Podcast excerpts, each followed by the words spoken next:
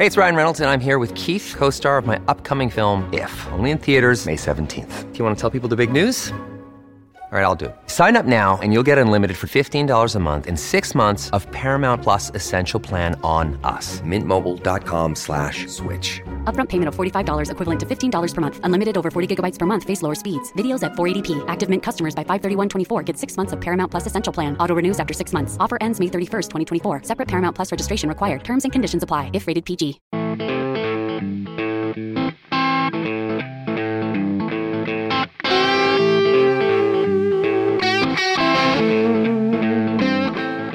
One, what went wrong for Ron DeSantis? Two, have we overestimated the size of MAGA? And is sports bread and circus designed to distract us from what really matters in the country? Our panel at lunch break. Three, who's the most tortured fan base in the NFL? Is it the Buffalo Bills? It is the Will Cain Show, streaming live at foxnews.com and at YouTube at Fox News page. Also, the Fox News Facebook page, and always on demand on video at Will Cain Show on YouTube, and in audio format wherever you get your podcast, at Apple, Spotify, or at Fox News Podcast. Coming to you live today from New York City. There are some things I still like about the metropolis that is New York City. I like walking around. I like hitting the streets, even though this morning I found some type of femur in the middle of a street grate. It wasn't, I believe, a human femur, unless it was that of a giant. It looked probably like a bovine, a cattle piece of femur, which makes you wonder, what's going on in New York City? I sat in a bar last night watching Chiefs and Bills. On Saturday night, I sat in a bar with Pete Hegseth, my Fox and Friends weekend co-host, watching Ravens-Texans. And I think there's still something awesome about that communal environment. It's nice to sit on your couch. It's nice to watch a game in a comfortable environment. It's also nice to sit next to a dude in a Zubaz hat. You remember the Zubaz zebra print in NFL colors. Sat next to a dude in a Buffalo Bills Zubaz hat, living through every moment, the ups and the downs of Josh Allen, of his Buffalo Bills. I also had probably the best onion rings that I've had in quite some time, which takes me back to a debate I've had with my sons on numerous occasions. How do you rank this? French fries, tater tots, onion rings. I'm a big believer that anyone that selects French fries as number one has settled for mediocrity in life. They are not shooting for the stars. They are not aiming for the fences. You got to go for a home run. And when you hit a home run, it is with the onion ring. And then this morning, before I came in, I had what I think is one of the best parts of New York City. Just a diner, nothing special, not a foodie. 2 eggs over medium, bacon, hash browns, ketchup, Cholula, all layered on top of each other.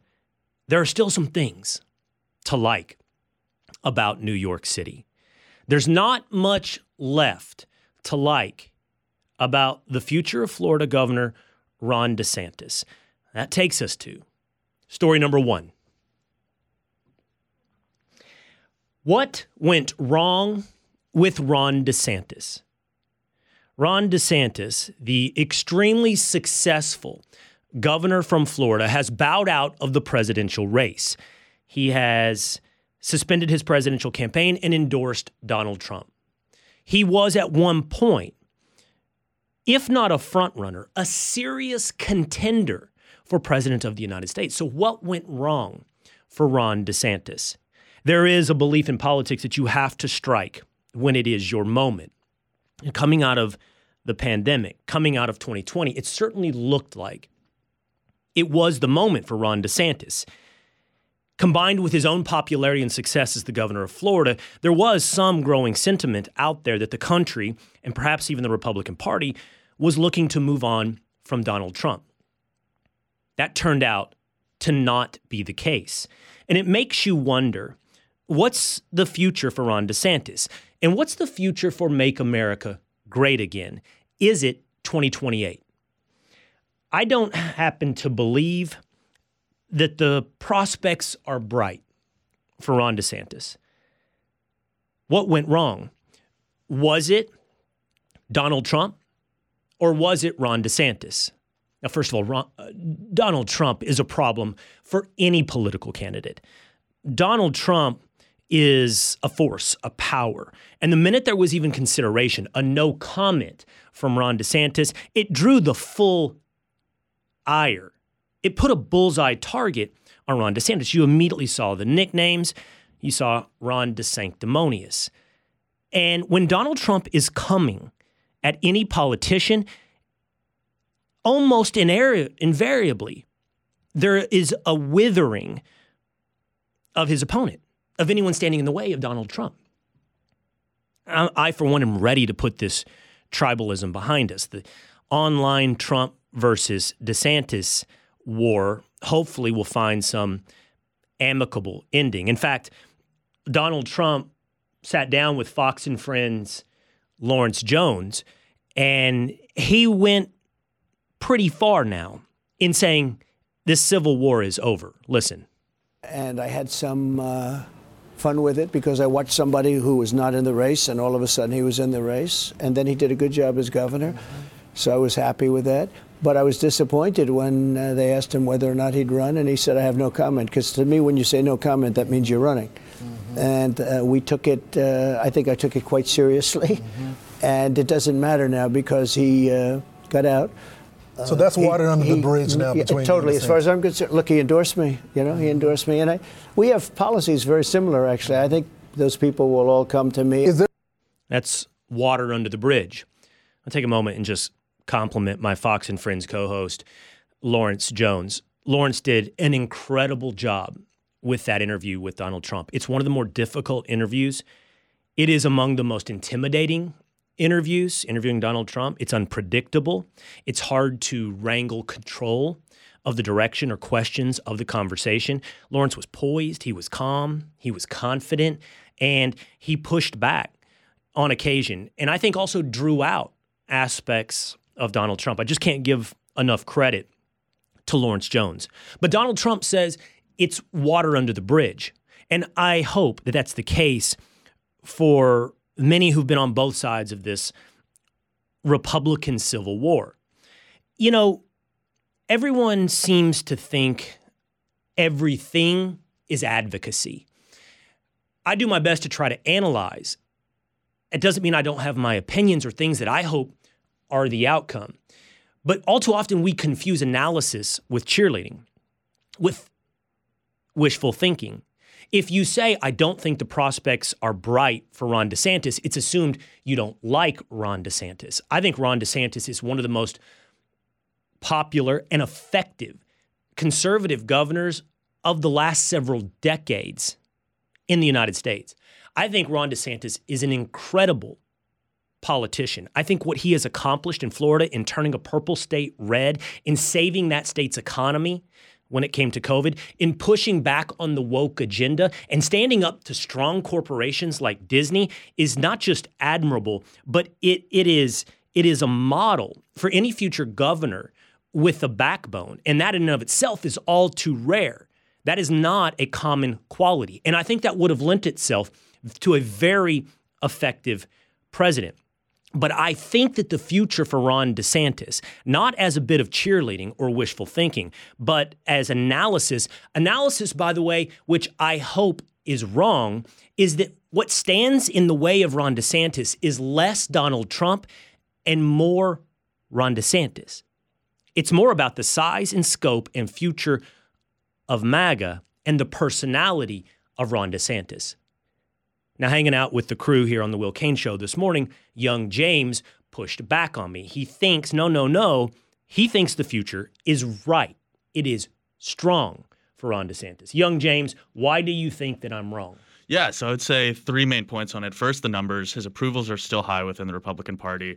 Our numbers show that the base of the of Republicans is still 85-15 MAGA, and that's a conservative estimate.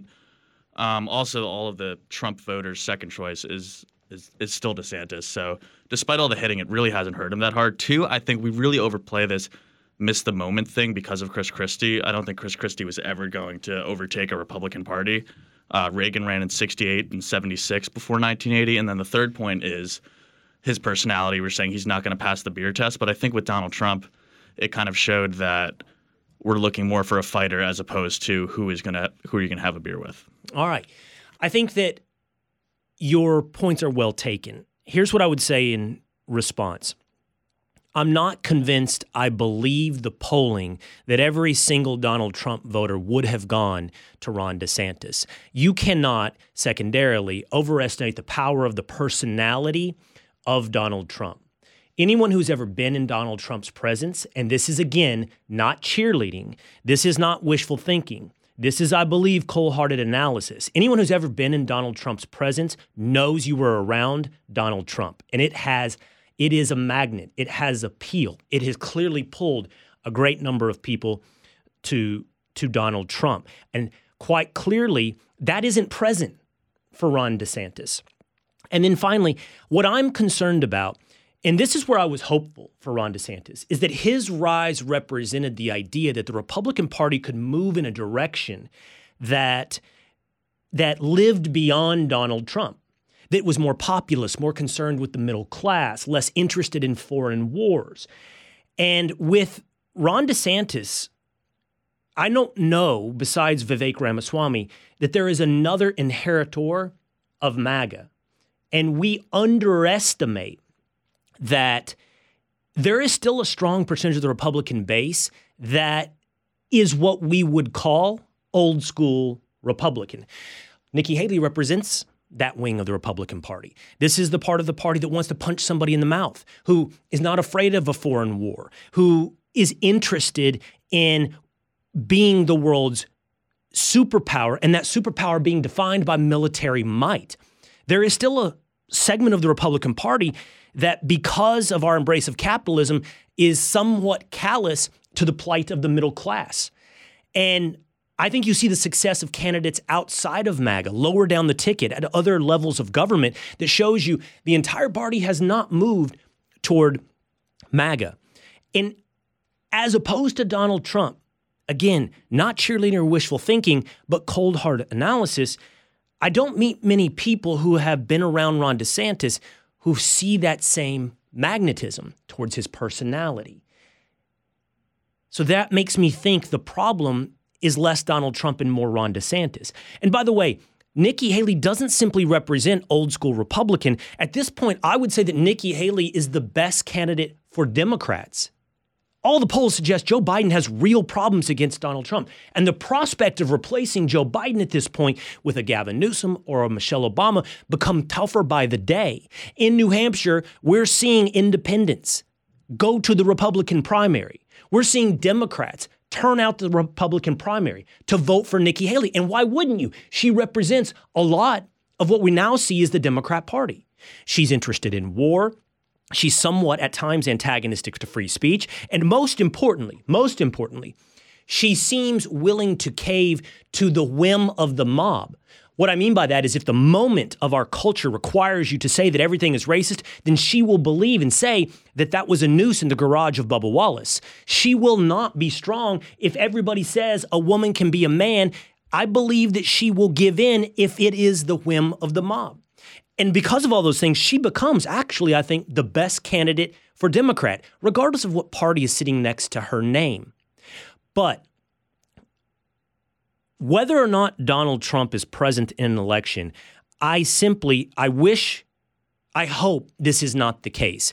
But I think it is the case that the future and the problem for Ron DeSantis is not Donald Trump, but that it is Ron DeSantis. Let's dig into whether or not we have overestimated the size of MAGA inside of the Republican Party, and whether or not sports is bread and circus. It's the Coliseum designed to distract us from what really matters in this country. That's coming up with our panel today during lunch break. From the Fox News Podcasts Network. I'm Janice Dean, Fox News senior meteorologist. Be sure to subscribe to the Janice Dean Podcast at foxnewspodcast.com or wherever you listen to your podcasts. And don't forget to spread the sunshine.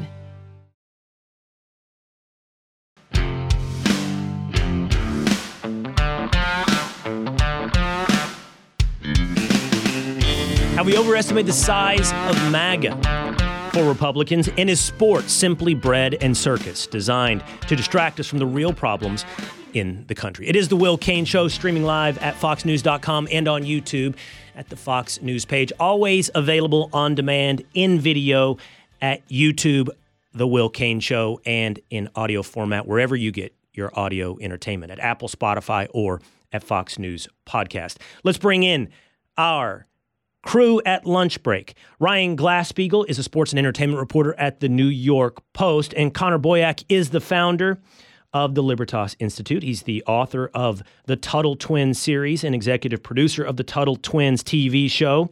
His most recent book is Mind Wars, Avoiding Deception in the Age of Manipulation, which is currently available for pre-order.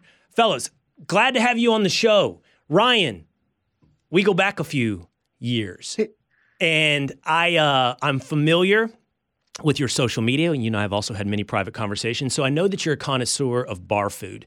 I started out with a ranking, Ryan, of onion rings, tater tots, and French fries, and I'm pre-disappointed with what I think your answer will be, but you got to rank those 1 through 3 for me. Well, it's definitely onion rings last for whatever reason. I don't like cooked onions. I like raw onions. But for tater tots and French fries, the answer is it depends, because the best French fries are better than the best tater tots. But I think the average tater tot, it could be like, if you're going to get like, you know, big potatoy steak wedges, tater tots are better than those. But if you're going to get, you know, really good Cajun style curly fries, I'd way rather those than tater tots. Your analysis is horrific, Ryan. I saw Connor already pointing thumbs down. Here's why he's wrong, Connor. The greatest variance among the three is the onion ring. It can easily land in last. A bad onion ring is third for sure, but the best of onion rings runs away with it. And I'm afraid that Ryan doesn't have high enough aspirations. You got to shoot for the fences. You got to try to hit a home run, because if you hit a home run with an onion ring, it's a runaway number one. Tater tots too, and it's just the safe play to go with a French fry, Connor. Well, and I also like being able to go home to my wife at the end of the day and tell her that I ate my vegetables. So with onion rings, I get the best of both worlds, good flavor and a happy wife, which makes a happy life. There we go. It's it has a corollary in breakfast food, for what it's worth, the French toast, waffle, pancake debate. And the French toast is the onion ring of the breakfast debate. I mean, a bad French toast is bad, but a great French toast runs away with number one. The pancake is the French fry. It's just sort of, why are you settling for doubles? Go for a triple. Try to hit a home run. Connor, let's start with this. I am fascinated not just with what went wrong for Ron DeSantis, but I am fascinated with whether or not there's been a general overestimation of the direction and repositioning of the Republican Party. I truly try to separate what I want from what I believe to be true. And I want to see a Republican Party that is more attuned to populist instincts, who's less interested in foreign wars and more interested in the plight of the middle class.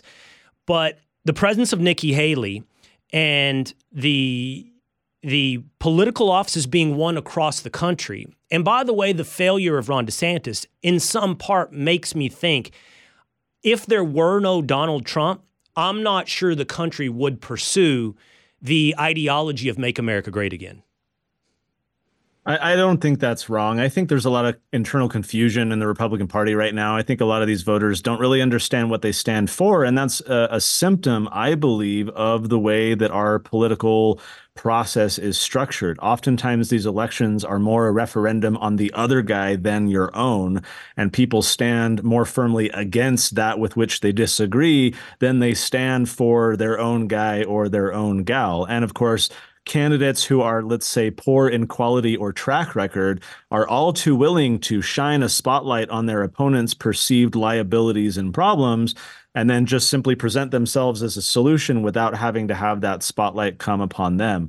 So we can analyze through that framework DeSantis or Trump or Haley or anybody, but I think ultimately this comes down to the fact that many Republican voters really do not have any internal philosophical consistency about the positions that they have, the beliefs that they have. They ebb and flow with social trends and with the demagoguery of politicians.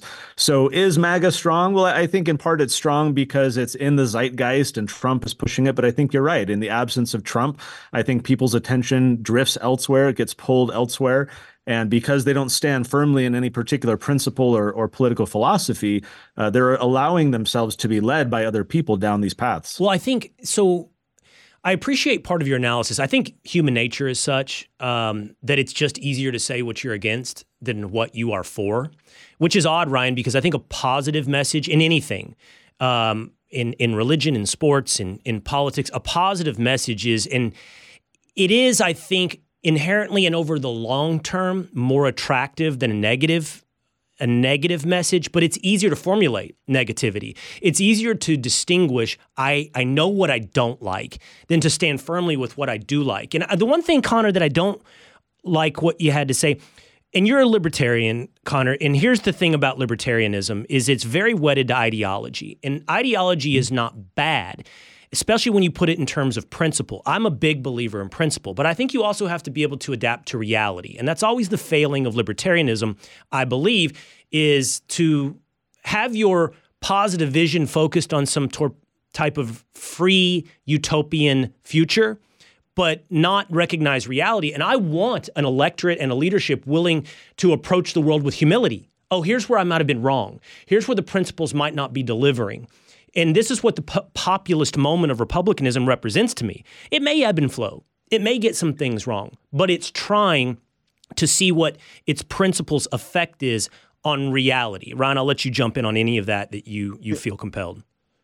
Well, I mean, in terms of like kind of what the future is, it's just, it's so unknowable because 10 years ago, who would have predicted that Donald Trump would become the face of the Republican Party? So maybe there is somebody in this MAGA camp, so to speak, who hasn't shown himself or herself to be, you know, a political frontrunner yet. But I would say that the people kind of overruled the central GOP in installing Trump as the candidate both in 2016 and now, whereas the central Democratic Party was able to kind of foist its own leader in the last two or three elections. And so it is fascinating to see where it goes from here. And it's kind of boring to say we don't know, but it goes back to your point about humility, which is kind of like nobody really knows anything on this. Yeah, the Democrats rejected the populist rebellion inside their party. That was Bernie Sanders.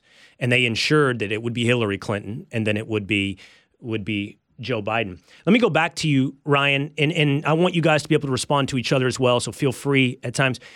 Part of this also is it's a little bit as though we're in the moment of destruction. And what I like about this moment of destruction within republicanism is that it is destroying sort of the crackerjack box, this is what you are if you are a Republican moment, where it's more introspective, more wandering, more open to other ideas.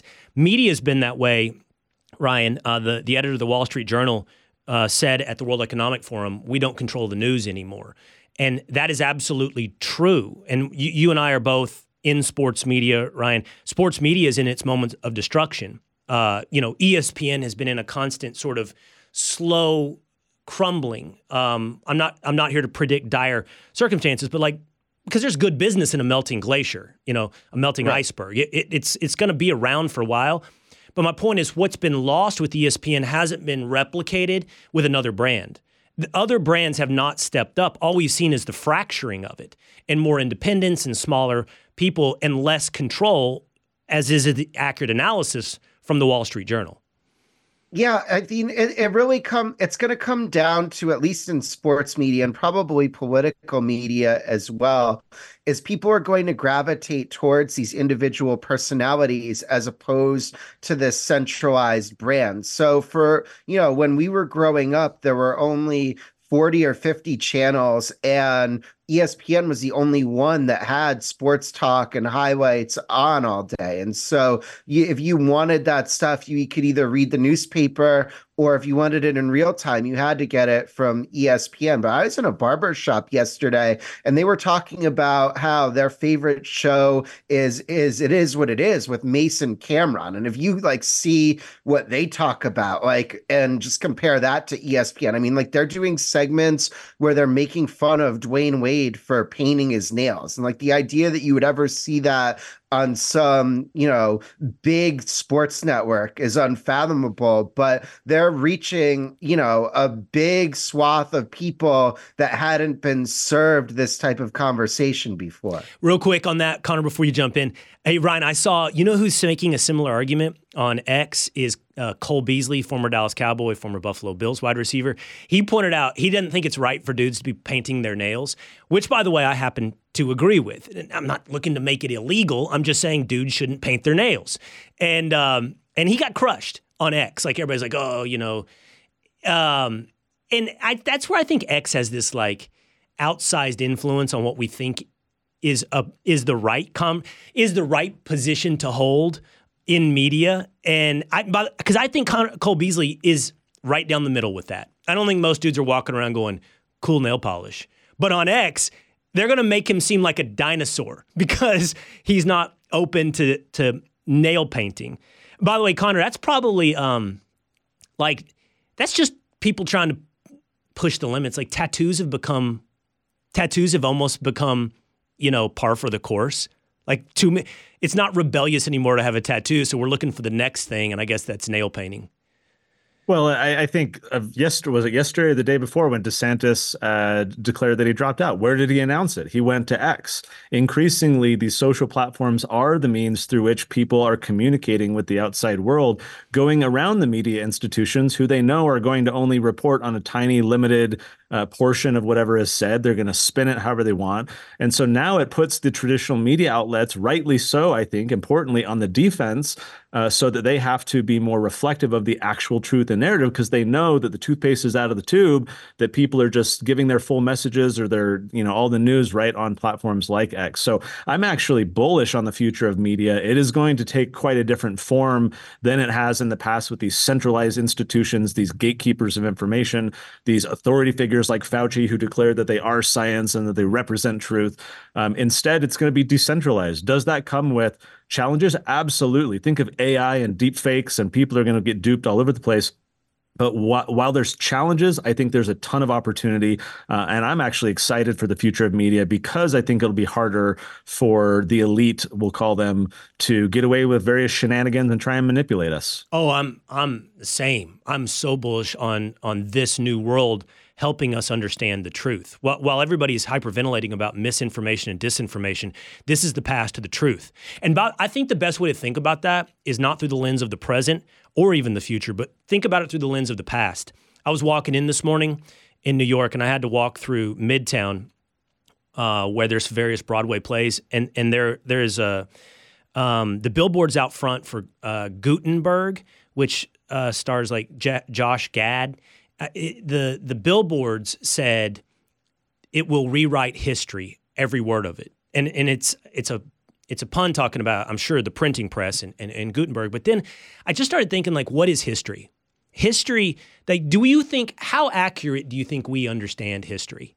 Because history is written by the victors. In the past, there are very few people who got to define history. Those that got access to the distribution platform, and they wrote a story. They gave us a story of the past, which we have internalized as the truth. Yep. And imagine if there were 1,000 different points of view or stories to tell about the past, how different it would be, history. And that's what's happening in the present. We're getting 1,000 different stories, Connor. And I think that because of that, through process of elimination, we can actually arrive at a better understanding of truth about the present and the future. I think you're exactly right. We actually just published a Tuttle Twins book called The Guide to True Conspiracies, where every chapter is a different instance of just massive corruption, fully documented, unquestioningly accurate.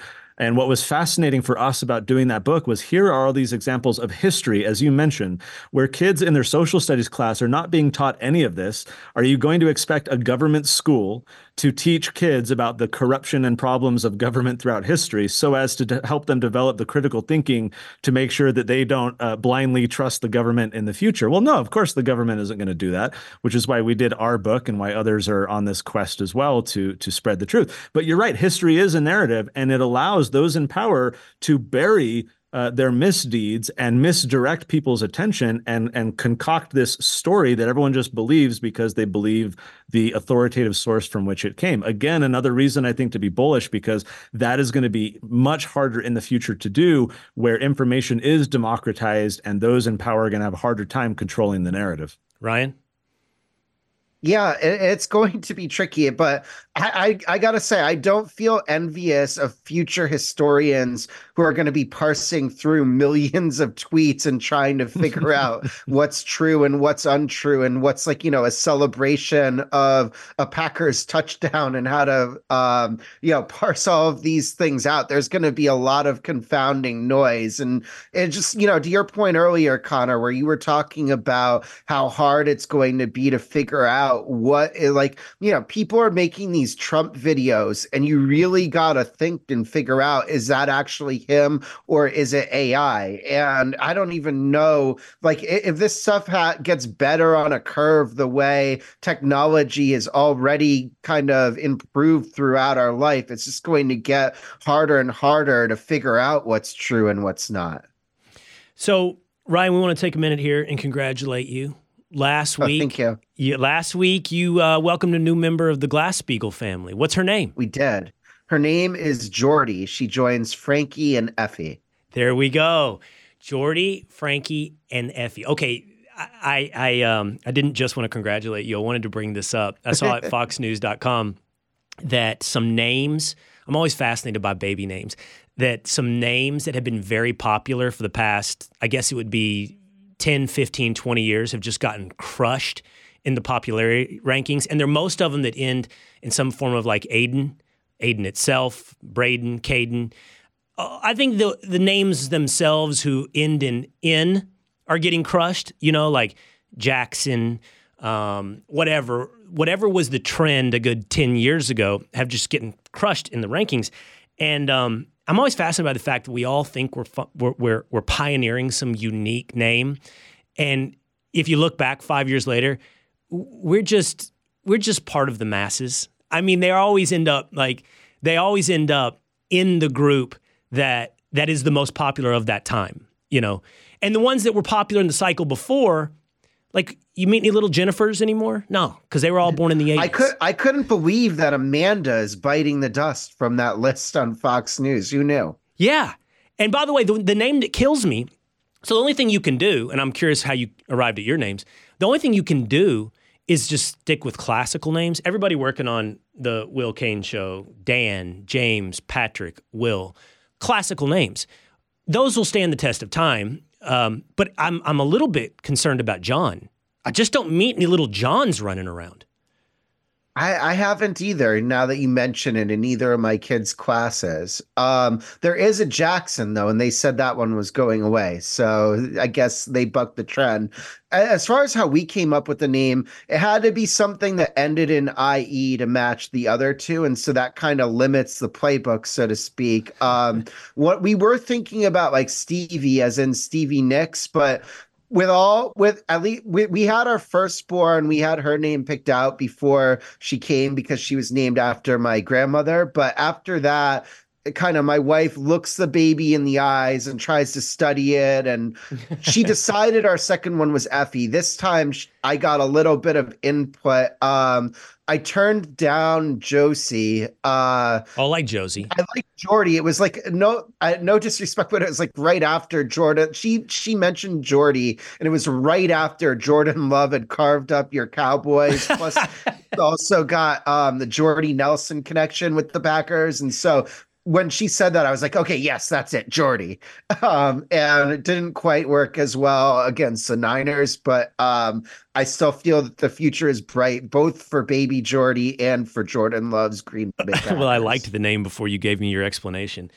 I like Josie, by the way, Outlaw Josie Wales. Connor, you have kids? Will, all I'm hearing from you is that the Will Cain Show is not meeting its DEI quota of having diversity in the names of people on your team. That's too boring, and you need to be more inclusive. I'm coming from Utah, which holds, the award for the weirdest, most unique names. We get stuff like, Braylon, Syrie, McCady, Queston, Cadence, Tague. Like, there's all these weird names that I don't know what it is. You live in Utah? Water in Utah. Yeah. Is this a Mormon thing? Well, I mean, are these... No, I don't know. I don't think it has anything to do with that. It's just some weird cultural thing that people have latched onto here. So I got two kids. They have one's Keaton and one is Linnea. Linnea in particular is the name of the Swedish flower, the national flower. My wife lived there for a couple of years as a missionary. Yeah. And so I thought Linnea was beautiful, but I like being unique. I like funny, silly names. I was named, Connor after John Connor from the Terminator. Really? So, yeah. Wow. So. That's a first. I've never heard somebody named, I was named after the Terminator. I've got a Charlie. And I've got a West, and they're both family names. That's how we did that, both multiple generation names. I'll start with you on this, Connor. My co-host, Fox and Friends on the weekend, Rachel Campos Duffy, who is a font of wisdom, isn't always wise. On her podcast, From the Kitchen Table, which you should check out, is right here at Fox News Podcast. She had her daughter, Avita Duffy, on, and they started talking about sports. They started talking about sports, in essence, being one big distraction, that it's bread and circus. Here, listen to Avita Duffy on the From the Kitchen Table podcast. Imagine if all of the men who put all of their time and energy into caring about football and what some players who they don't even know or really care about do on a field for, I don't know, however long a football game is, once a week. Imagine if all that time and energy spent on that game was spent caring about what's happening in the world, right? What's happening to your schools? What's happening at the border? What's happening to our economy? What's happening to our election integrity? Like, imagine if the men and the masculine energy that they pour into organized sports went into things that really mattered. So I'm going to disagree with the both of you. Okay, this is not mutually exclusive. You can love football, you can love sports, and you can still love your country. You can be a man who's like, go Pack, go, and you can go out in your T-shirt in 0 degree weather and express your masculinity and still care about the country. So, Connor, I don't know how big of a sports fan you are, but what do you think about this idea that sports is bread and circus, designed to distract us, or if not designed, in effect, does distract us from the things that really matter in the U.S.? The girl's name was Evie. Did I hear that right? Avita. Sorry. Okay. So I totally agree with Vita. Because the gentleman who commented after, I think, got it wrong, because she wasn't talking about that they can't love their country or care about their country, which was his defense, that you can love football and you can also love your... She wasn't saying that you can't hold to interests. She was saying that the energy being spent on sports, watching them in person, watching them at home, reading news about them, talking to your friends about them, participating in little fantasy football leagues and everything else. The energy that people are expending, I think what Vita was getting at is that is energy that is not being harnessed and applied towards more productive uses. I'm not a sports ball fan, with all due concessions to my co-panelists here who might be. Not that I have anything particularly against sports, but I do think one challenge that we have as a society when it comes to sports is that they are extremely tribalistic. You look at parents decking other parents at a little league game. You look at high school, rivals trying to, harm people on another campus just because, they play for the enemy. And I think this does contribute to the hyper tribalistic partisan nature of our political society. And I do think they bleed over, which is one concern that I do have. I hate your take, Connor. And I'm going to tell you why before I let Ryan also weigh in. You're getting thumbs down everywhere right now. I'm telling you, the control room is full of thumbs down. You got to have someone like me on to make it interesting. Absolutely. Though, right? But it's not just that I hate it. It's you couldn't be more wrong. Here's the thing. Let's address tribalism to start. I have thought a lot about sports and life and theories and the country. And I have a take, of course, on tribalism. And I believe that tribalism is natural to the human existence. We are tribal. It's the ultimate survival mechanism. We used to create tribes based upon geography. We sometimes created tribes based upon race. We often created tribes based upon religion. We have always created tribes. There's too big of a modern day tendency to create tribes around your political belief, around your ideology. I happen to think that is a somewhat malignant form of tribalism. Sports is a benign outlet for tribalism. You're right, it's tribal, and I love its tribalism. I love that Longhorns fans hate Sooners fans. I hate that Georgia Bulldogs fans hate Auburn Tiger fans. But the hate is only shallow. It's not real. It's not deep. Eagles fans and Cowboys fans aren't ready to go to war just on Twitter on Sunday. And this is a healthy, cathartic thing for society. We need places to let the steam out of our tribal instinct. And this is a harmless version of tribalism. What more? To Avita's point and your point, Connor, I think that an overly politicized culture is an unhealthy culture. We don't need people sitting around all day, every day, pouring their energy into their partisan differences. Now, I don't think you made the argument, and Avita's probably not making the argument, that it all has to boil down to partisanship. There's many ways to be a great member of your community. You can go down to the local food bank. You can show up at a city council meeting. You can care about your school board. It doesn't all have to be Donald Trump versus Joe Biden. But I still think that sports represents a really healthy place in society where you come together and then you go to your separate corners. You come together in a stadium. You come together over a television screen. And then you cathartically exercise your tribal instincts. I'm a big believer in the health of sports for America, Ryan.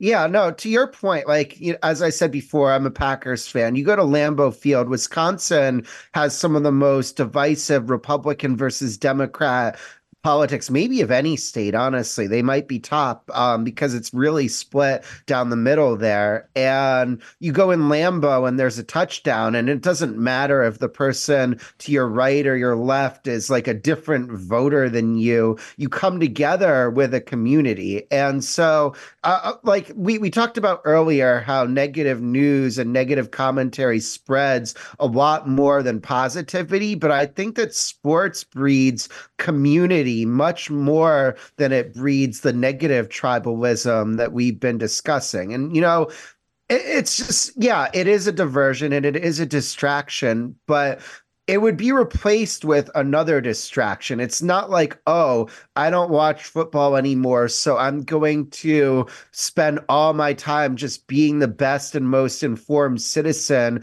I can be. If you take away football, I'll just watch other scripted entertainment or read books or do Sudoku or something. You need to have an escape from kind of the stresses and sadness of day-to-day life, because otherwise, how are you going to move forward? Connor? I would, you know, these are interesting points, and part of this is just fun to argue a side in its extreme to get a reaction like I have. It's not that sports are wrong. Sports does have great community, team building aspects to it, you know, no doubt. And I think Ryan's right. In the absence of sports, people's entertainment energies would be directed towards other use. I think the point that Avita's getting at, and the point that I agree with, is that I don't know of any statistical study that bears this out. They may exist. If you were to look at people who are very consumed with sports and determine what percentage of their free time is being spent on civic engagement at all, I would anticipate that it's quite low. And I would also theorize that those who aren't so consumed with their time are more likely to engage civically, not just to, you know, comment on X or Facebook and let off steam, but to actually productively do something in your community. We all only have a certain number of free hours in the day outside of work for family, for church, for community, for entertainment.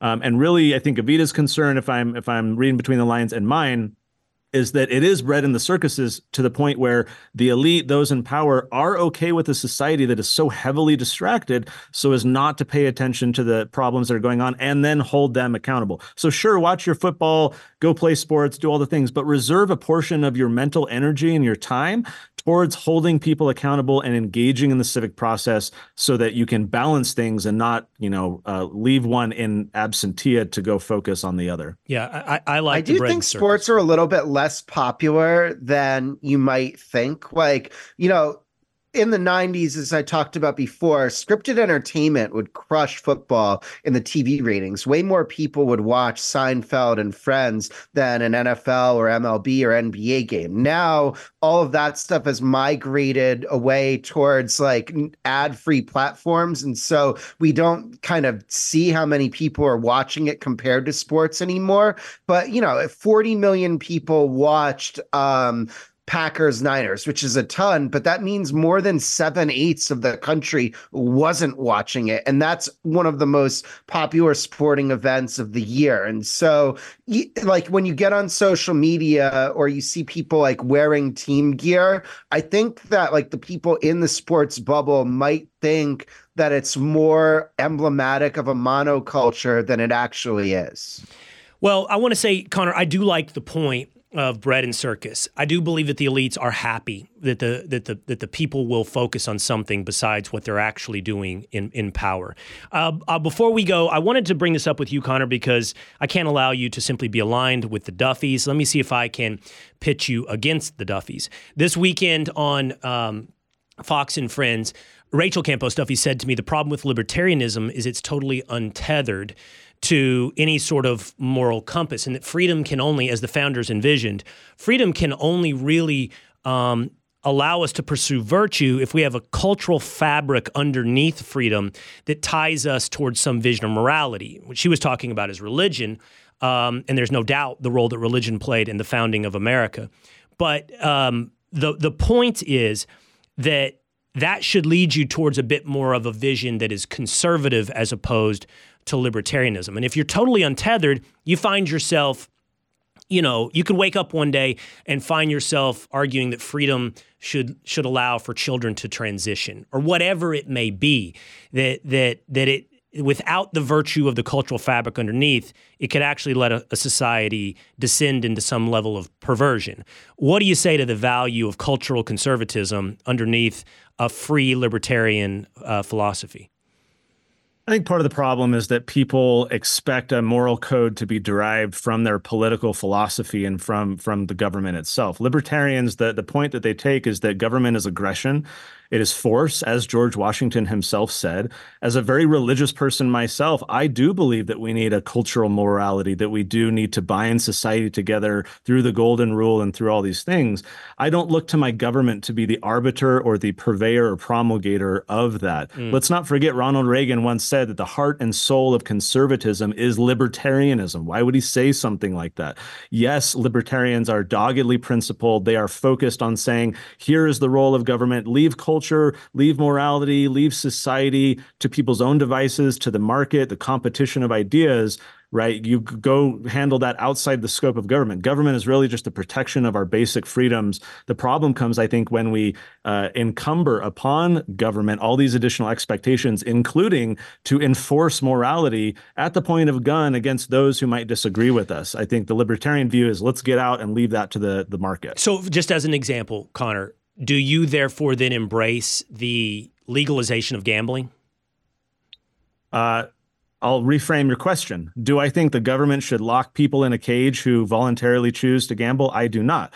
I don't participate in gambling. I think it's a vice. I think it's destructive. I think that's a place for our pastors at their pulpits and through market incentives to do that. I just don't think it's the role of government to, again, become that arbiter and go fine people and lock them in jail because they voluntarily and through consent engaged in that activity. I hear you. And instinctually, philosophically, principally, I lean in your direction. I also think that when the government legalizes something, it doesn't mean it should mean this, but it does mean it's almost given its approval to something. If it's not illegal, then somehow we approve of that. And that shouldn't be the case. I don't think that's the case, Connor. Just because something is legal doesn't mean it's right. It's just. It should be approved. But I'll end this with you, Ryan.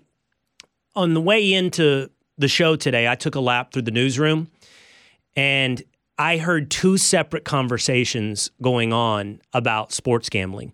One, a group of guys talking about, can you believe that Vegas always nails it? It was 1.5. And then another, a guy saying, I quit. And not only do I quit gambling, I'm going to be an advocate like Mothers Against Drunk Driving against gambling.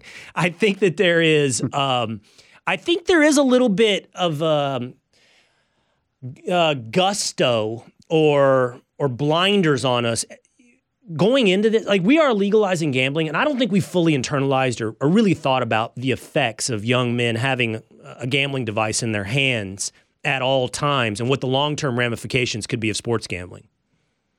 Yeah, when they did legalize it, I don't know if there was like the realization that every commercial break of every game, every sports talk show, and every non-sports talk show for that matter was going to just be shoving like gambling advertising in your face. And I'm someone who is in the favor of legalization of it. I'm somebody who spends a lot of time conceiving of my sports bets. I would say, to Connor's point, that it's a vice. It is. It's not impossible to win, but I would also say that something that these sports books shouldn't be allowed to do is to court the degenerate, like problematic gamblers, but not let the talented gamblers beat them. A lot of these books, when somebody like beats them, they just cut them off and don't let them bet with them anymore, at least not for any like reasonable amount of money. And I think if you're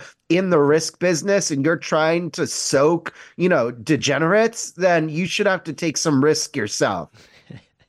Man, it was a fascinating conversation today. I really enjoyed you both. It's Ryan Glasspiegel. He's a sports entertainment reporter at the New York Post. And Connor Boyack, the founder of the Libertas Institute and the author of the Tuttle Twins series and executive producer of the Tuttle Twins TV show. By the way, his new book, Mind Wars, Avoiding Deception in the Age of Manipulation, is currently available for pre-order. It's out next month. Connor, Ryan, thank you. Thank you for having me. Well, appreciate it. All right, who's the most tortured fan base in the NFL? Is it the Buffalo Bills? It's coming up on The Will Cain Show.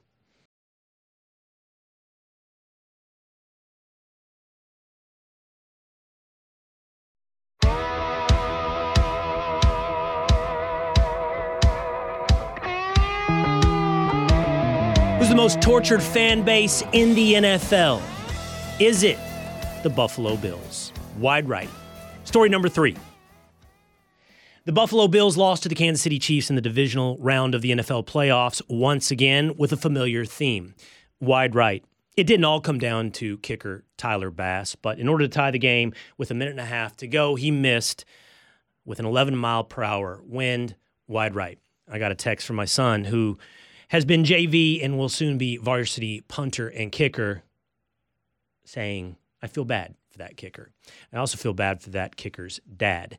Nothing harder than being a kicker's dad.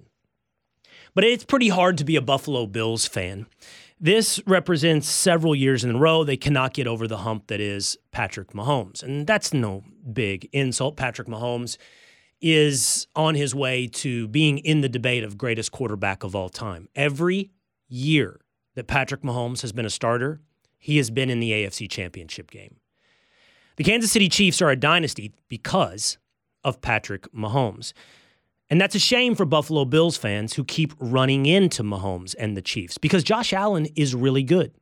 Now, Josh Allen also had some missed plays last night, but it's been a familiar theme for Allen and the Bills, losing in the divisional round, losing to the Kansas City Chiefs. And it made me wonder about who is the most tortured fan base in the NFL. Now, if you remember one of the Batman movies, I can never remember, Batman Begins, Batman Forever, I don't know. Christian Bale, Batman movie, when he is put into the hole. You remember the jail that he's put into that has an open roof at the top, and it has that stair step that you can get out, and has the theoretical ability to get out of the jail if you can make the leap, if you can make the climb and make the leap. And there was a line, and I'm not going to get it verbatim, so I'm going to paraphrase it, but the line was something to the extent of, there's no such thing as real despair without a little bit of hope. Now, the point of that is you can resign yourself to despair and then hit a level of monotony. You can just say to yourself, this is the way it is, and we are a doormat. This is the way it is, I'm in prison. This is the way it is, and we are forever condemned to be bottom of the league. This is the way it is, I'm a fan of the New York Jets. That's what that level of existence is. And there's some level of resignation to being a fan of the Jets. No. Real despair requires the existence of hope.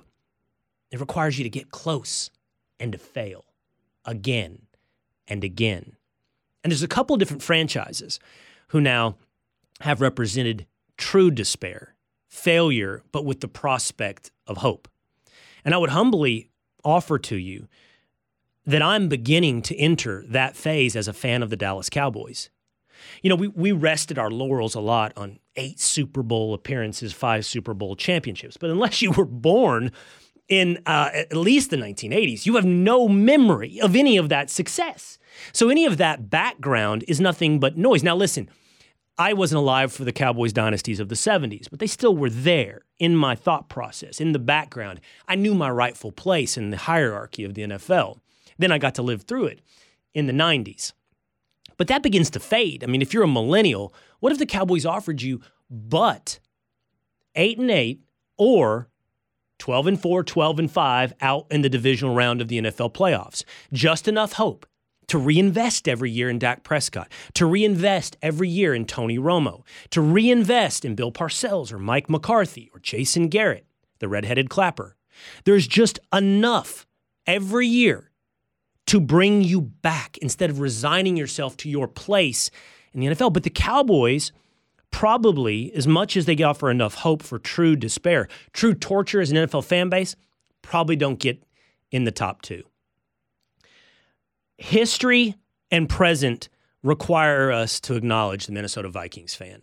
And it's not just that I'm buddies with one, with Pete Hegseth. I did sit at a bar with him this weekend, and he recounted to me in detail, burned into his memory, the 3 NFC championship games they've appeared in the past, 10-plus years. No, 20. He talked about Dante Culpepper from 1998, 15-1.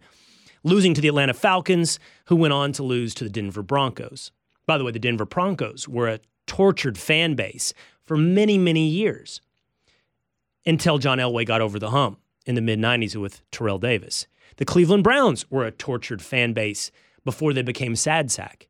I mean, if you were a Cleveland Browns fan in the 80s or 90s with Bernie Kosar and Ernest Biner and Kevin Mack, you were good enough to get to the divisional round until you lost to John Elway and the Denver Broncos, who were just good enough to get to the Super Bowl several times to lose to Joe Montana and the San Francisco 49ers.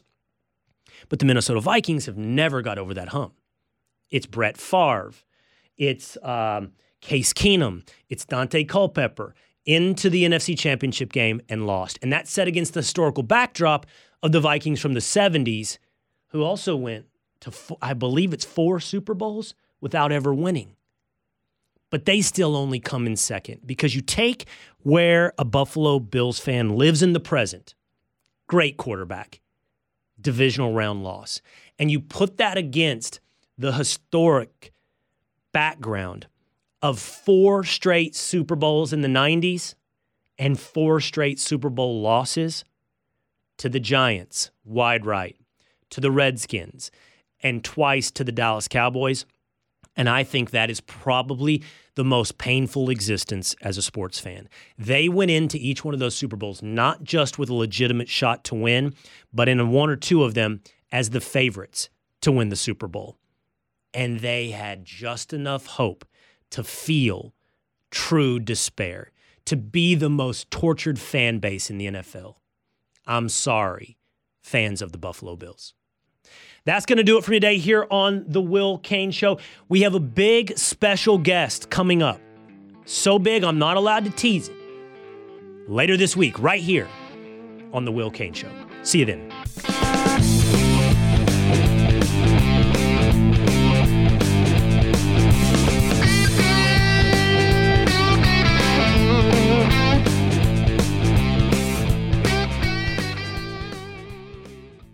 Listen ad-free with a Fox News Podcast Plus subscription on Apple Podcast. And Amazon Prime members, you can listen to this show ad-free on the Amazon Music app.